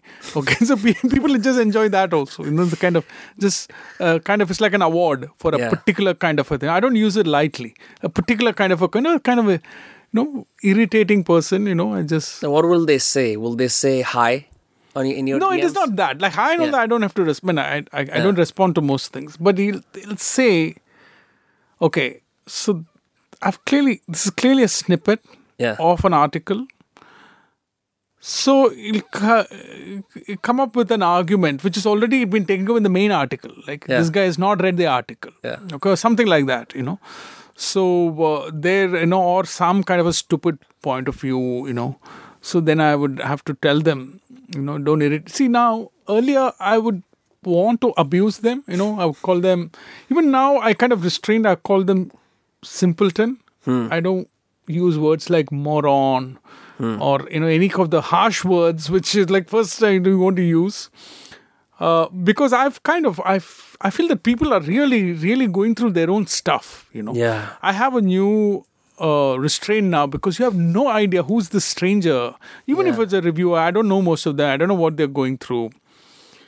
And uh, okay, they they said something which irritates me. But imagine a guy is going through some kind of thing, and I also publicly call him a moron. It's like I don't want to do that anymore. Yeah, you don't want to shove him down further. Yeah, yeah, But I think sim- sometimes I think simpleton is fair enough because I, then I I also try to say something more. Okay, where in, a, in the spirit of journalism that I'm also making an argument. Okay, apart from Yeah. calling a simpleton, I've also made an argument, so it's of value to everybody, right? Yeah. Do you ever take off the journalist hat? But why? But that is uh, it is uh, it's it's something that I am at all times in the sense that, for example, if if a hotel says, "Okay, we'll give you free accommodation," just tweet about us on Insta. Like it's a fairly legit thing to do for others. It's, it's, it's very, uh, it's the norm now. It's, it's called uh, for, co- like a barter deal. collaboration. Yeah, yeah, yeah. you know and it's Yeah. absolutely fine for all pro- i can't do it. I won't Yeah. do it because that's what i mean by or if, if i'm doing it okay then i have to mention that i'm doing it because they give me a free room and then uh, so and i'm absolutely fine with anybody else doing it. Yeah. okay because it makes complete sense. You're an influencer. You've you've done a great service to them by posting about their room and how great it is and all that kind of stuff. And it's probably great but i can't do it because i'm so i'm a journalist at all times okay? Because when i say something okay and even if it is just 100 people okay who are reading me i want them to always know that it is whatever comes out of my mouth is hmm. something that i mean right? That's why even when i said writing is acting like first time it struck me when someone asked me people have been asking me are you arya? Are you arya? Or actually is it something that you want to be? Hmm. So so when i say write writing is also a kind of acting i i mean to say in the context that even in acting there's a certain projection like that's what madhavan could not have done arya if he did not have that arya in him Right. Okay, there is no way any guy who does not have Arya in him can do that role. Okay, hmm. it'll look quite bad. You know, trust me. You know, some goody goody guy, you know, one of those woke guys Right. doing it, even if he's a good actor, you know, he won't be able to project that thing because basically it's uh, he's an underdog. Somehow he makes himself the underdog in that situation. Yeah. I I also almost you know when they use LOL they don't really mean it. They're not actually laughing out loud. But I actually LOL when I saw Arya refer to his wife's mental health counselor. Not really a therapist. She's not even a clinical psychologist. It's a bunch of bunch of BS you know how people can just do that um but he calls her and uh, and her friends uh, people in the trauma industry I thought was so hilarious because um I, I have been to these circles. I, I know exactly what, what, what this is, where it's it's like um one upmanship of of uh, you know talking about who can speak about public tragedies the most and as and as much as possible. You know, like have you heard about the kids in Somalia or the kids in Sierra Leone are almost dying, or did you hear about that? Yada yada yada, and but their lives are so far removed. I mean, they, they, they don't look like Mother Teresa's. They don't. They're not in rags themselves. There's this this huge divide, and uh, there's a kind of virtue signaling in, in talking about uh, the poor and being around people who are traumatized. You know, like there's. I think the, I think social service is fetishized to the point where it's become fashionable, right? And I and, and so I love that whole trope of. Uh, the two gay men and, and the mental health counselor just talking about it as if this is all they talk about. And yet again, Arya can't stop himself because he sees the obvious and like these guys are fools. Uh, but I just wanted to say that I really enjoyed that. So, uh, from Arya's point of view, they may not be fools, but he's more interested than the people. He's more interested in two two complex things, which which you have felt, which you've is uh, but these are things which you actually don't see in comedy because it's funny okay it's fun but then the the reason why you laugh is that he is seeding some things in your mind. One one is that uh, these people like talking about trauma okay like uh, and uh, th- there was a uh, uh, most of the time people who are not kind to their own family are the ones with great compassion for the world you know, and other things so it is a form of compensation that people who are who are uh, most of these uh, most of the time people who need to behave like assholes to the people who matter most to them are the ones who over articulate compassion to the world in general see we all feel the pain you know we all feel the pain of the world okay and sometimes we feel so much we don't want to talk about it you know. Right. and there are people who you know there are there's a particular kind of you know when i was growing up i realized there's a particular kind of he'll only talk about rape in a very compassionate way Right. There's only compassion. He has only compassion for rape only. Okay, so obviously it is something which he enjoys talking. Okay, Right. it is one of those repressed, you know, uh, South Indian behavior. Okay, where they have to uh, uh, uh, put it in the medium of social science for them to, you know, to uh, you know, exp- you know, kind of exp- experience it in their own way. Now, there's another complex element in that observation of Arya, which is the element of sadism, okay, which is gets more interesting. See, now are there sadists in this world? I think most people say yes. I mean, there there should be, right? Sometimes I feel that if we have a word for something, maybe that idea exists.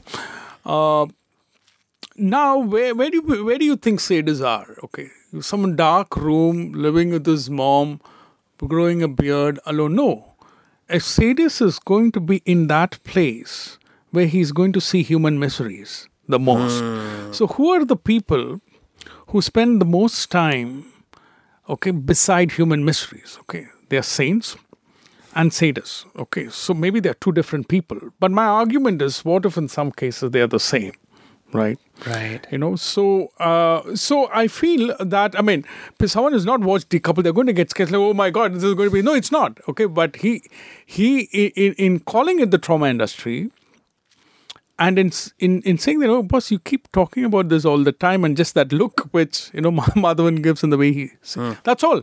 Okay we have covered this complex topic in 10 seconds 15 seconds right? So to me those are the things which give me joy Right. Decoupled You know, look at the kind of stuff which we are discussing okay? And will people even know that we're talking about a comedy series right, But these are things even news television they they don't talk about it right? Another thing that people don't talk about is is um, sex.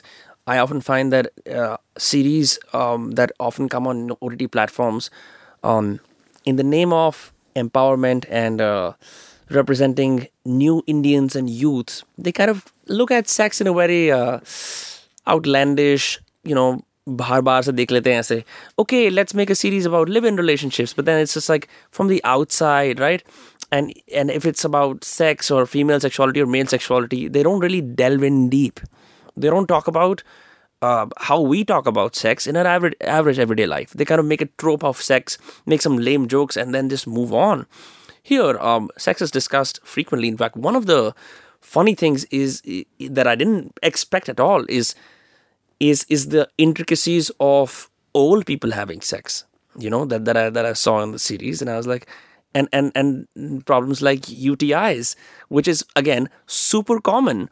But because it's unglamorous to talk about old people having sex and getting UTIs no one's having that discussion. But it's just something that um, we talk about in our daily lives and then you know just sleep and forget about it. But i'm just like did you did you have a list of things that you wanted to like man i'm going to talk about this in No, the no, no, series and this in the series and that not in the issue series. see that's the thing. I never i for me the issue is very boring okay hmm. compared to ideas Right. right, so ideas ca- ideas and character you know so these are the things. So now some people might be very good at issues or they might be interested. I mean i have no problems with that. So or so if at all but the issues are collateral you know things you know which just come up. Right.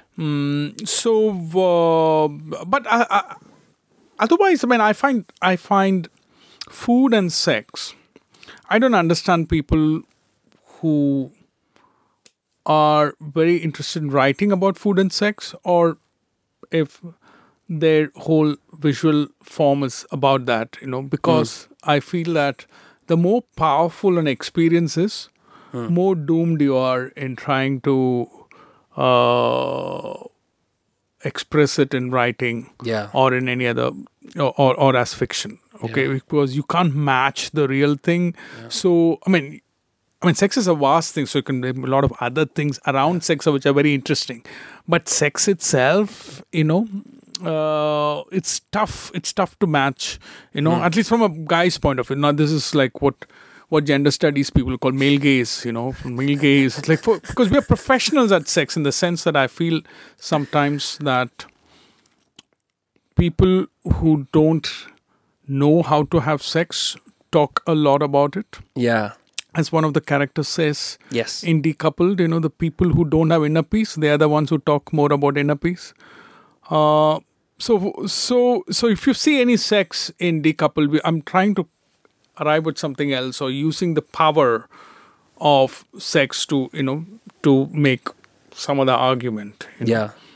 Similarly, some people love writing about food, and it is, a, you know, I can never do that because it is so difficult Yeah. to write about an ex- an experience which is overpowering, right? Hmm. Well, there's a Richard Linklater movie um, called Waking Life, um, where they use stop motion animation, and this this guy, this character goes around the world speaking with different people, and he's the only guy who is still able to dream. That's the context of the film. Everyone else has lost the ability to dream. Um, and he has a con- conversation with this woman, and he sh- she's saying, uh, "It's about how we agree on the definition of words. When I say love and you say love." Our definitions of that word are completely different, yet we agree on this abstract cloud somewhere Yes. that means love Yeah. right and like similarly when people you know write about psychedelics or or you know sex or even food the difficulty is do we even know what we mean Yeah. uh, when when we when we say that and people often talk about psych- psychedelics as divine and eye-opening and you know like oh fractals and visuals all all the byproducts of the experience but but the lived experience can't really be articulated Yeah. um, and, and and that's that always remains a challenge. So, um, were there any difficulties that you faced when you were trying to write some of the scenes in the series, or maybe um, like were there diffi- uh, difficulties you faced in trying to articulate some of these these things? Yeah, my chief difficulty with the screenplay is with the length of dialogues. Now, I can't say anything the character can't see or say. Okay. And as a novelist, most of the things that you say are things you can't see uh, or nobody's even saying it. Okay. Right. I'm just saying it. So my problem was with the length of the dialogue, like how much can you say, and you're not, uh, you know, so uh, and how and because I like complexity, which should not be complicated or you know clumsy uh, or preachy, you know. Uh, so those are the ideas. Like what would this character say at this point? Okay. Um, so uh, so yeah. So with Arya speaking to the voice recorder, I could get some things. Okay, but many complex. There are many complex things. His wife, Shruti, you know, also has. You know, uh, she, she needs to see it. Like for example, there is, uh, and and and uh, I feel that in retrospect, the way people have reacted to the convers, we would also show about conversations of this couple. Okay, we have Yes. a lot of conversations, and then there was a nervousness around oh is it funny is it funny but now people are accepted that you don't have to be funny all the time right Yeah. there could be arguments between these two people you know uh, like for example there is a line where you know like typical a typical male like Arya is like this. First of all, they give you a small table. On top of they keep put big flowers. Okay, because everybody wants to look good. And from a guy's point of view, where am I going to keep my plate? I want one more, you know. Right. And uh, the women like the flowers in that, and he Yeah. kind of he says, you know, why women like flowers because flowers are vagina Yeah, and that's why you like it. And then they, in the original draft, there is a whole argument around it, where she says, "Then you should like it." No, but then he says, "We're full of ourselves," which is not there in the thing. We're Yeah. full of ourselves. We like our own stuff, so we build the skyscrapers and the pillars.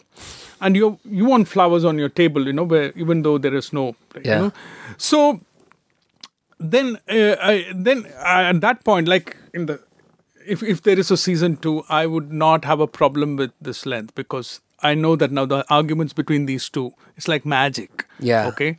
But at that point, I would knock off these things. Okay, between them saying, you know, it's too long. This this this idea cannot be too long. Okay, it should be over in twenty seconds. This should be over in thirty seconds.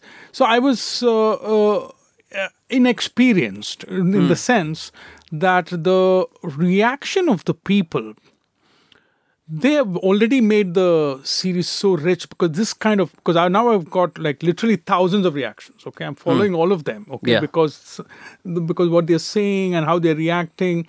So and now I'm more confident that these arguments between these couples are, uh, have a lot of substance because you know people, pe- because as long as it's the truth. Okay, pe- people are able to uh, accept it, and they are not waiting for a laugh you know. They're okay with smiling. Okay people are okay with smiling. See that's one thing i always felt and i'm i'm glad that it's it's it's worked out well. I felt i people think that a loud laughter is superior to a smile when you're watching it. But it is not true okay? Because mo- if you watch me watch curb your enthusiasm or uh, modern fa- even modern family or the office you know these are things i like or silicon valley. These four i think to me are the top. You you will think i'm watching some grim film okay? Yeah. but i'm actually enjoying it right? So i'm smiling inside you know? So i feel that uh, uh, loud laughter is not qualitatively superior to a smile in terms of experience. A smile a smile is a great experience you know? So a comedy like Decoupled i'm always so kind of i like it when people say that i laugh so loud and all that's great that is all fine Yeah. but uh, to me, uh, I, I, if someone says that I was just smiling throughout, okay, I'll, I'll understand that is that is the show. That is the show. Yeah. Okay, you're smiling throughout, right?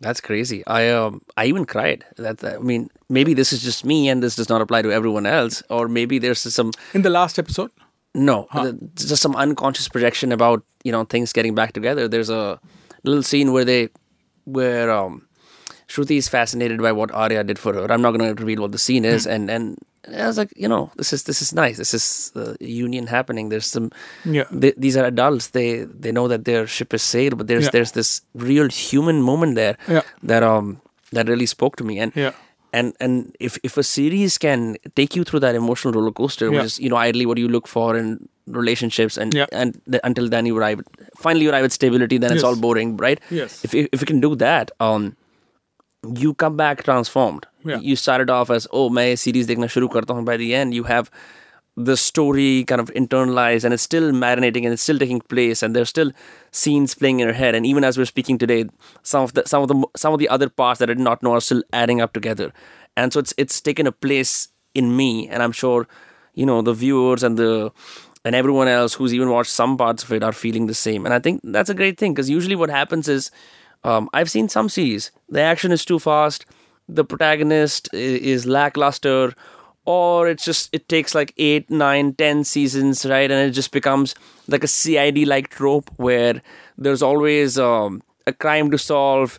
These characters usually templatize their acting again and again and again.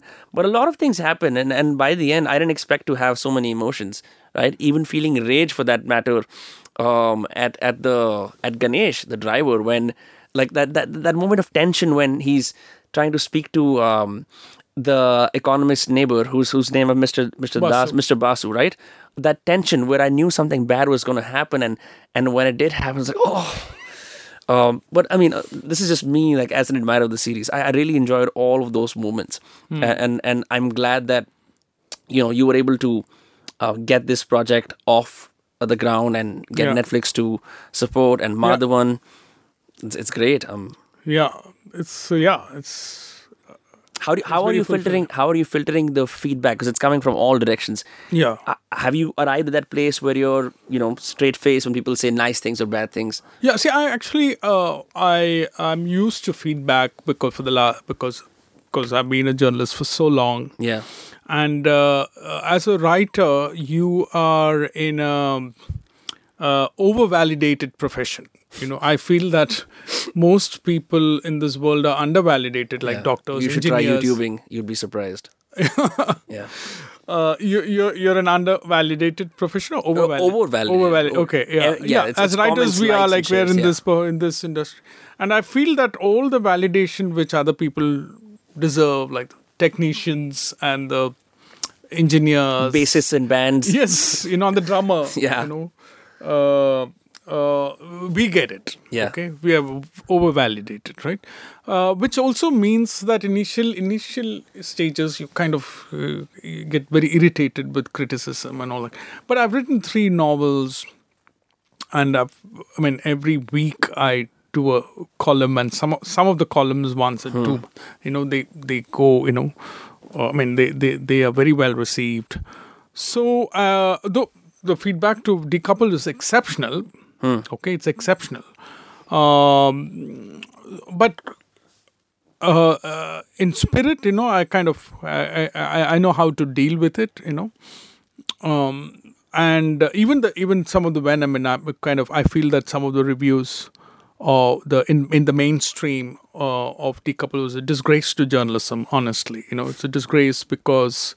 Uh, they, they had something personal against me, and you take the columnist and you try to put it in the, you know, eh, because a series is so many things, you know, a, Right. a film is so many things, right? Yeah. Yes. Um, but so it was. Uh, I would say because I, even as a journalist, I was just disappointed every time I'm reminded why these guys become irrelevant, why journalism becomes irrelevant. Because imagine four hours after five, ma- you know, like mainstream reviews, Yeah. the uh, actual viewers just make just made it. It just changed, you know. So it's like they don't even matter. Right, and uh, their view is completely different. So I find I, f- I, I do at one level feel bad for uh, mainstream journalism at becoming so irrelevant and i know that i know why they're irrelevant because i have this thing i know in fact i plan to tweet i, I have this annual reminder to journalism that if you pay peanuts you'll get only actors okay so do you you know so you you're not able to qualitatively improve you know some of the things uh, because you know there's only so much you have to offer so a particular kind of people are doing it and you know they're doing it for various reasons not for communicating you know not in pursuit of truth. So all that thing is there you know but i uh, but the oh, reaction has been uh, uh, quite terrific actually you know Yeah. i expected this reaction okay because i always am never surprised with good things happening to me but i thought it'll take time to pick up you know i thought it's going to take one or two months for people to figure it out okay like- and slowly and then you know Yeah. but this instant thing you know is probably madhavan's uh, fame Yeah. because uh, uh, so many people just li- love Madhavan, okay? And the way Surveen has uh, looked in the series, Oh my God, you yeah. know, she's like uh, you know, so uh, you know, one of the most beautiful people in the world, and then we have it in uh, the decoupled, and he's like sitting next to Madhavan, and we are like suddenly big, right? You know, Right, suddenly we are like, you know, so this is the like, uh, it's like a giant was sitting behind a building, you know, Yeah. and then suddenly he's got up, you know. Uh, so that is my analysis of why su- suddenly it has just taken off. Yeah. Uh, it's not even been six days. Yeah, I saw Madhavan's Instagram post or a Twitter post where he said that I'm al- almost in tears because Netflix it's trending on number one in India, which is amazing because Yes. you know you it has to be some kind of a giant series from the West or Sacred Games, right? Not like a Yeah. short short series with 28 minute episodes, but you know, And 20 we are in English. and in English, right? Of all of all things. So that's incredible. Um, I want to reference something that you mentioned a long time ago.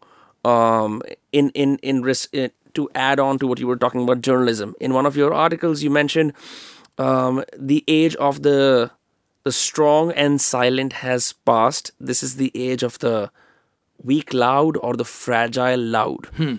Is is this what you mean by what is that? Yeah. Yeah, it's the lament, you know. So what happens is that um, uh, there is a certain current in the wound, right? So the wound has become very. Uh, it's a great. Uh,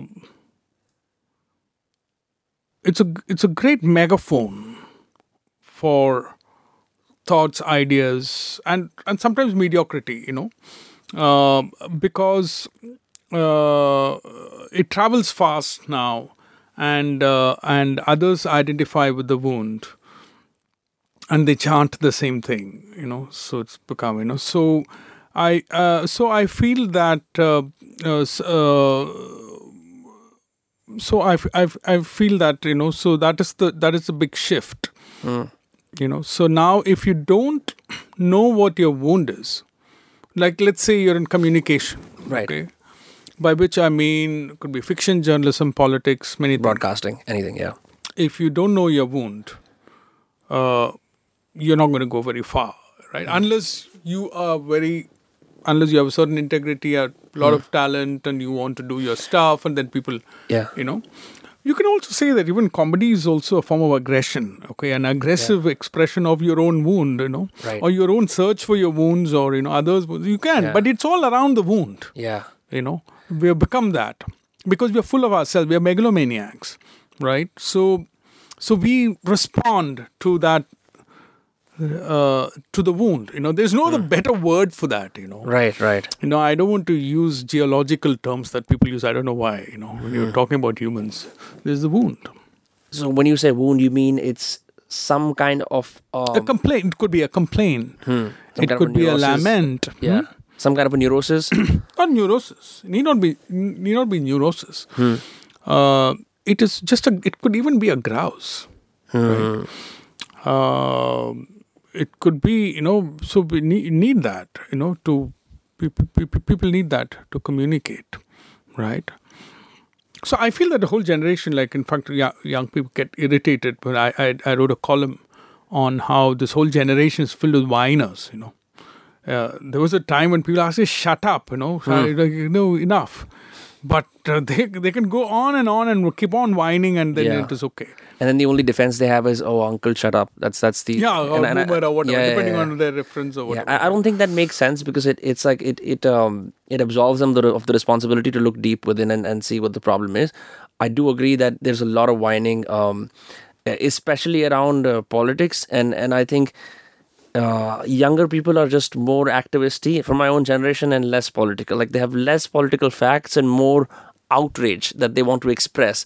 Um, Oh, Chuck Palahniuk has a very interesting idea around it, where he says that you know these people have been uh, stripped of power, so they're they're finding where, where, wherever they can to you know get some of it by um, by status signaling or bringing other people down who are playing other games. Um, but taking that aside, um, I wanted to ask you, and you've been asked a bunch about writing rituals. We'll do this, and then one more, and then we'll end.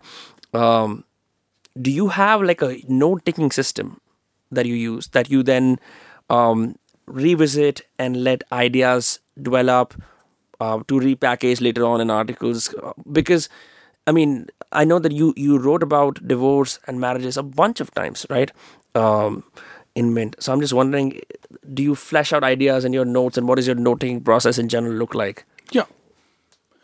I mean, nothing fancy. I mean, I, mean, I am entirely notes. You Yeah. know, I'm full of notes.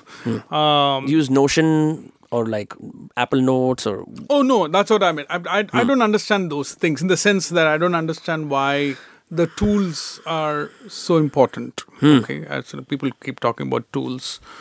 And uh, I've that's when I find this is something amateurish about the articulation of tools, in my view. Okay.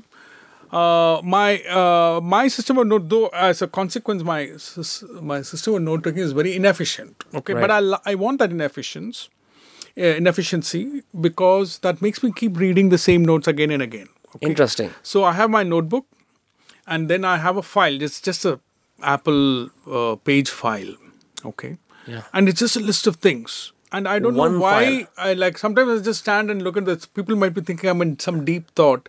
I'm thinking if this note should go right on top of the thing or should it go right at the bottom? Should I press Control A and press it down? And yeah and to me, I know that there is an importance to it, and I don't know why, but I'm thinking about it. Okay, so it's a very inefficient system. So people who give me advice on this kind of tools are correct, but I want this inefficient because every week, uh, because it's inefficient, I have to read all my notes again because I'm searching for something. yeah Okay, I have a separate thing called column ideas. I have a separate thing called ideas. I have separate thing called poems, hmm. uh, short stories. Okay, there's separate things. Okay, all on pages all on all on pages put it all in a folder and uh, so i have to keep on uh, going through them and I fine tune them, and you know sometimes I discover something because of that. You know, so it is inefficient. Yeah. Uh, but I think most of the time I remember most of the things. So it's just that the, once I have uh, written a note or keyed it in, it just stays with me. So most of the time I write it probably as a way of just remembering it. Right. You know. But if I don't write it down at that moment, I would not uh, remember it. Okay, if it's a passing. Uh, like for example, recently I had this idea. Okay, for if there is a season two, I've already notes. I know I've so, so much material for five seasons. Okay, this message is for Netflix. Uh, so um I had one on uh, the way contemporary artists compliment other artists is very corrupt. Okay, you ask. Uh, uh, I won't give too many details because I want to like uh, you ask uh, a writer or a singer or an actor who's the greatest contemporary, who's the greatest actor of your time. Okay? Yeah. So it leads to a very funny situation. Okay, and uh, and uh, I so most of the time I just my note is just just contemporary writers. I know I know then what I'm talking about. I know the whole arc. You know, so stuff like that. If I had not written it down, it would have not that it would have vanished from my head. I wouldn't have made the connection later that this can be used in fiction. Okay, that this is not a column thing. So same thing with columns, you know, and even within columns there are various arguments. Most of the time I don't do most of my columns because I've not been able to argue well against it. Right. know? One thing I'm, I noticed in your columns is you um, never cite anyone. It's always it's, it's all, yeah, and, and I was I thought that this kind of uh, journalism, for the lack of a better word, is dead. Uh, but then I saw you doing it. Usually, people use uh, research papers or or excerpts from interviews to to bolster their point. Yeah. You, you have none of those. Yeah, it's a trick, you know. See, like uh, if it a particular kind of uh, uh, journalistic space, like I used to write the letter from India in the New York Times for six years. That comes under dispatch. Okay, that came under their reporting section. It was not opinion. So Right. this is a substantiated comment. That's what that is supposed to be. Then I would interview people. I'd interview people uh, supported with arguments and all that kind of stuff. But in opinion, I don't. One, I don't have to do it, and two, it's just a journalistic trick. See, anything you say, anything you want, okay, any opinion, okay, be anything, okay, you will find uh, you'll be able to attribute it to someone. Right. Okay, it's just like it's to me, it has no meaning. Okay, then I'm within that I will make you choose. Okay, if you want to say whatever, you know, whatever you want to say. Okay, it's like okay, within that, do you want a research paper? Do you want a academics comment, or do you want an artistic guy's comment? Everything is available. Right. Okay, and both sides, both sides of the argument. Okay, That's how so to me, it's just a born. trick. Yeah. Yeah. so it's a uh, sometimes when you have to be persuasive. Okay, like it's a very difficult argument that you're making to, because people are not going to see it. Like for example, I don't know if you remember, Facebook was trying to in, introduce something called um, free basic, which is free internet. Yes, a while and ago there they was were, something huh? called internet neutrality, which all these activists picked up on. Okay. Yeah. It was AIB who was trying to do this, do it here in India, but it died down. No, no. A- months. A- AIB wa- was uh, for some reason the for some reason comedians go through a phase where very with they're very conscientious, where they all say all the right things. You know, that was but internet, but that is an extension of the internet neutrality phase, Right. uh, where the where, where AIB supported uh, the campaign against uh, Facebook, right? Yeah. And I was I was taking the Facebook side. Okay, Yeah. it was a difficult argument to make, uh, but for that I I I realized that nobody had read that academic paper from where internet neutrality term emerges. Okay. So then I thought it is useful to know that, boss, the guy who has given you this concept has said something. Okay. And it is very different from what you're saying. Okay. And it is not theology that he himself says that it should not be the. So internet neutral, uh, net neutrality according to it like you you you can't favor you know any particular app or company just because they're paying you more and you can't give them more speed and i was just saying this is not sustainable this morality is not sustainable okay and that's exactly what i found in the paper also and of course i'll you know because I, that's also a trick. I'm going. I'm taking the argument of a guy who supports my argument. Correct. But still, uh, it was important in that context because net the paper which created the idea of net neutrality has not been read by the people who were the evangelists of net neutrality. Okay, it was evident to me from their argument, right? So in those cases, yes, I, uh, I mean, journalism trains you to be persuasive. It helps me in defending my screenplay also. Okay, like for example, I need to defend my screenplay. I know how to build an argument. Okay, without bullshitting, because I feel that most people in this world are not good at arguing, but they know when you're bullshitting. Okay, and I think it is a, it's a waste of everybody's time Right. there is a way of arguing without bullshitting you know so uh, so all those uh, things you know uh, yeah Yeah, I, I about that. I don't think people realize when they become evangelists of certain things. It's usually something they see on their social media feed, see a bunch of popular people tweet about it, and then that's how they unconsciously internalize the outline of whatever that thing is, and then they become the champions of that. Yes. I, I do think that in any kind of mass communication, although mass communication is a bit outline uh, uh, on the outline as well, because I I studied advertising.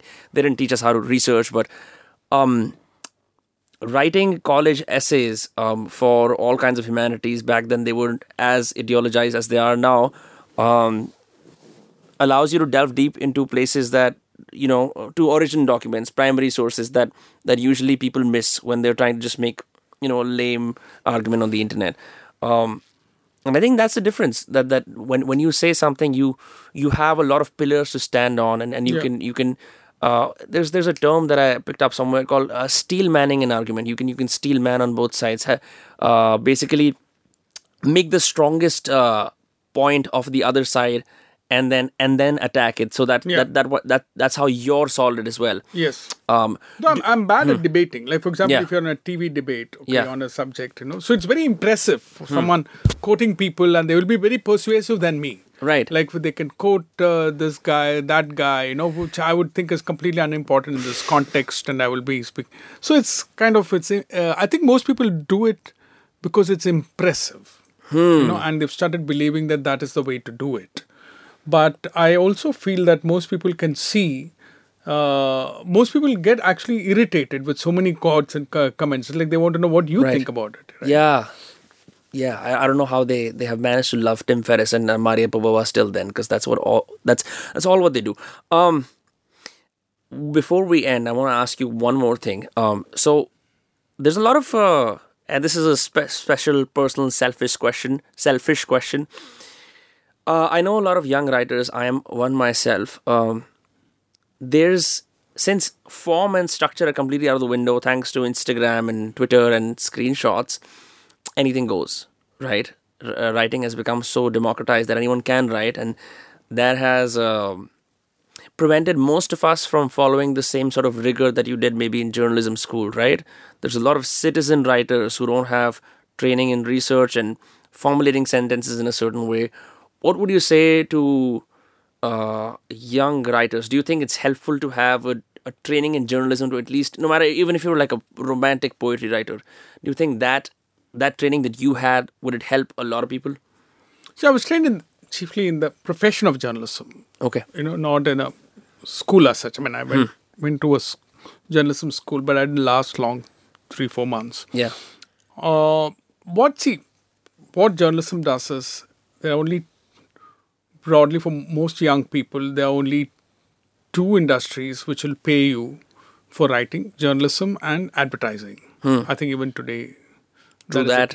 okay, but now I think young writers are able to join the writers' room into these OTT platforms and all that, with so many production houses making uh, films and series. Um, so uh, I feel that you have to you have to choose your um, one important thing is I feel um, they get a lot of bad advice from writers. Chiefly, I often hear writers. Uh, uh, consecrating reading. Okay. Uh, which is good. Like especially for young people, you read a lot, vast, wide. Yes, okay. But it is like a young cricketer being told, watch videos, watch videos of Sachin, watch videos of Sachin. And like, he'll do it anyway, naturally. Most, you know, he'll do Yeah. it without you telling. He, what a young cricketer has to do is play a lot, all the time, you know, and writers should write all the time. Mm-hmm. What people never ask me, okay, is they always ask me, what did you used to read, or what did you read when you were 18, 20, 20? Yeah, recommendations. They never ask me what you wrote. I hmm. wrote a lot of stuff. Okay, and people even now they'll ask like, how do you write? Screen? I, I I started writing screenplays in my late teens hmm. because I want to make a movie next year. Next year, it never happened. Okay, I came to Bombay. I wrote lots of screenplays. Okay, all these friends who are trying to make movies, and the only guy whose time is expendable is the writer. So you sit and write, and others are having a drink and uh, whatever, and they kind of, oh, it didn't work, we didn't get the money. Because they, you know, then you move on to, but you keep writing. Yeah. You keep writing, and it's all those, all those uh, years of loneliness sitting in my room and writing and hoping, you know, it's kind of, it helped me build the, you know, I, I, I like the logic of a screenplay now. Even in my novels, I like the scaffold, that scaffolding, you know.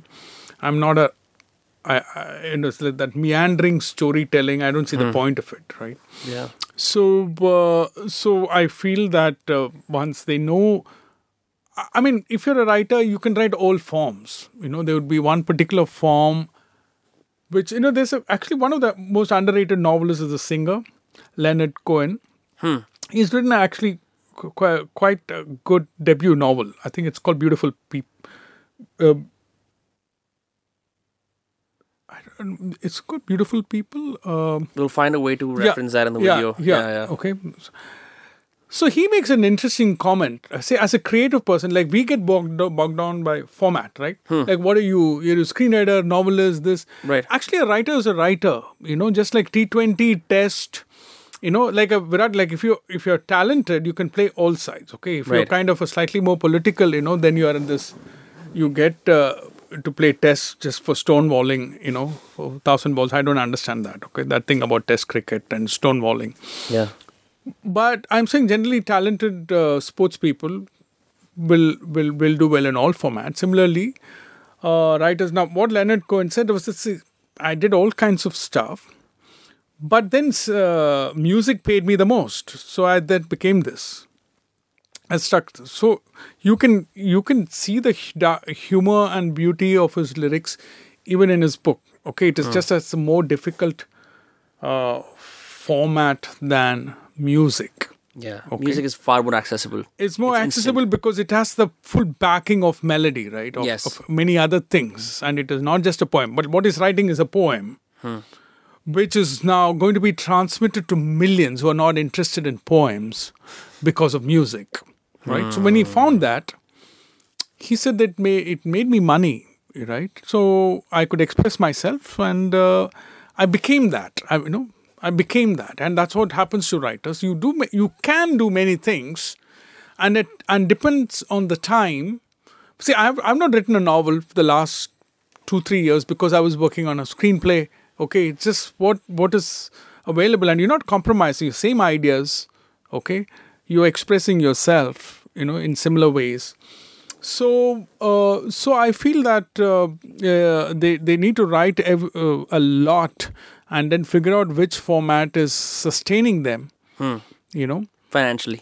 financially if that is important okay if if you have a rich dad i don't think anybody should hold it against you okay in fact it's a great idea for artists to make money in other fields and then you know uh, follow your craft something arnold uh, schwarzenegger says you know that when he wanted to become an actor uh, a friend of a friend was telling me that uh, Arnold says that I I realized I have to first make money, and then he built the contacts, and then he became an actor. He didn't make money from acting first, Yeah. of course. Now eventually he did, but he made it first as a business person, and then you know, uh, but that need not be everybody's story. I feel there's so many opportunities. It's quite an exciting time to be young if you're not an activist uh, who's stuck in a, a fake uh, news outlet. Okay, Yeah. that is the most depressing thing to be right now. To be young and Hmm. to have a fake ideology run by dinosaurs. Okay, and asking you to spew out ideology, which you're too young to have. You know. Yeah. So, uh, but otherwise, it's so exciting. There is this and that, and you know, do your stuff. Yeah. On your on your last comment, I I, I can't hel- help but make this comment. Um, I was at JNU for a friend's gig. I've never been to the campus before in my life. Um, and there was this young poet, very strong words, very passionate, but he was lauded on for all the wrong reasons. And I could hear some of the chants that these guys were doing at, at the at the college. And I mean, I won't say them on camera, but I I was just surprised because I've never been into JNU or DU for that matter. But it was a clusterfuck of ideology on the inside just just and and this this young kid is 17 and he's being lauded by all these adults that he's doing the right thing so he's saying more inflammatory stuff Yeah. right um and i and i had a talk with him because what he was saying is uh these these boys in rich cars don't know what it feels like to be me and then he asked for a lift I happen to be a boy in a rich car. I was like, so you were saying that? No, no, no, I didn't mean you. And like, this is exactly the point. You're, you're trying to appease to all of these people out here who you think are doing the right thing, and you're losing your bachpan, your, your javani in that. Um, but yeah, that was just an aside that uh, I wanted to bring up. People can watch Decoupled on Netflix. Uh, it's out. Uh, I think it was on two, number two yesterday, trending in India, and then a couple of days ago it was number one. Um, people can also follow you on Instagram, uh, Manu Joseph AN, uh, right? You use an AN at the end as well. S A N. Manu Joseph San. San, that's a yeah. So Japanese. Japanese uh, show. Yeah. But I, I didn't get my handle, so I just. Yeah, yeah, Instagram is like that. And then Twitter as well. Hey, thank you so much for doing this. Uh, I had a blast. I hope you had a blast as well. Thank you so much. I loved our conversation. Thanks a lot. Yeah, thank you so much.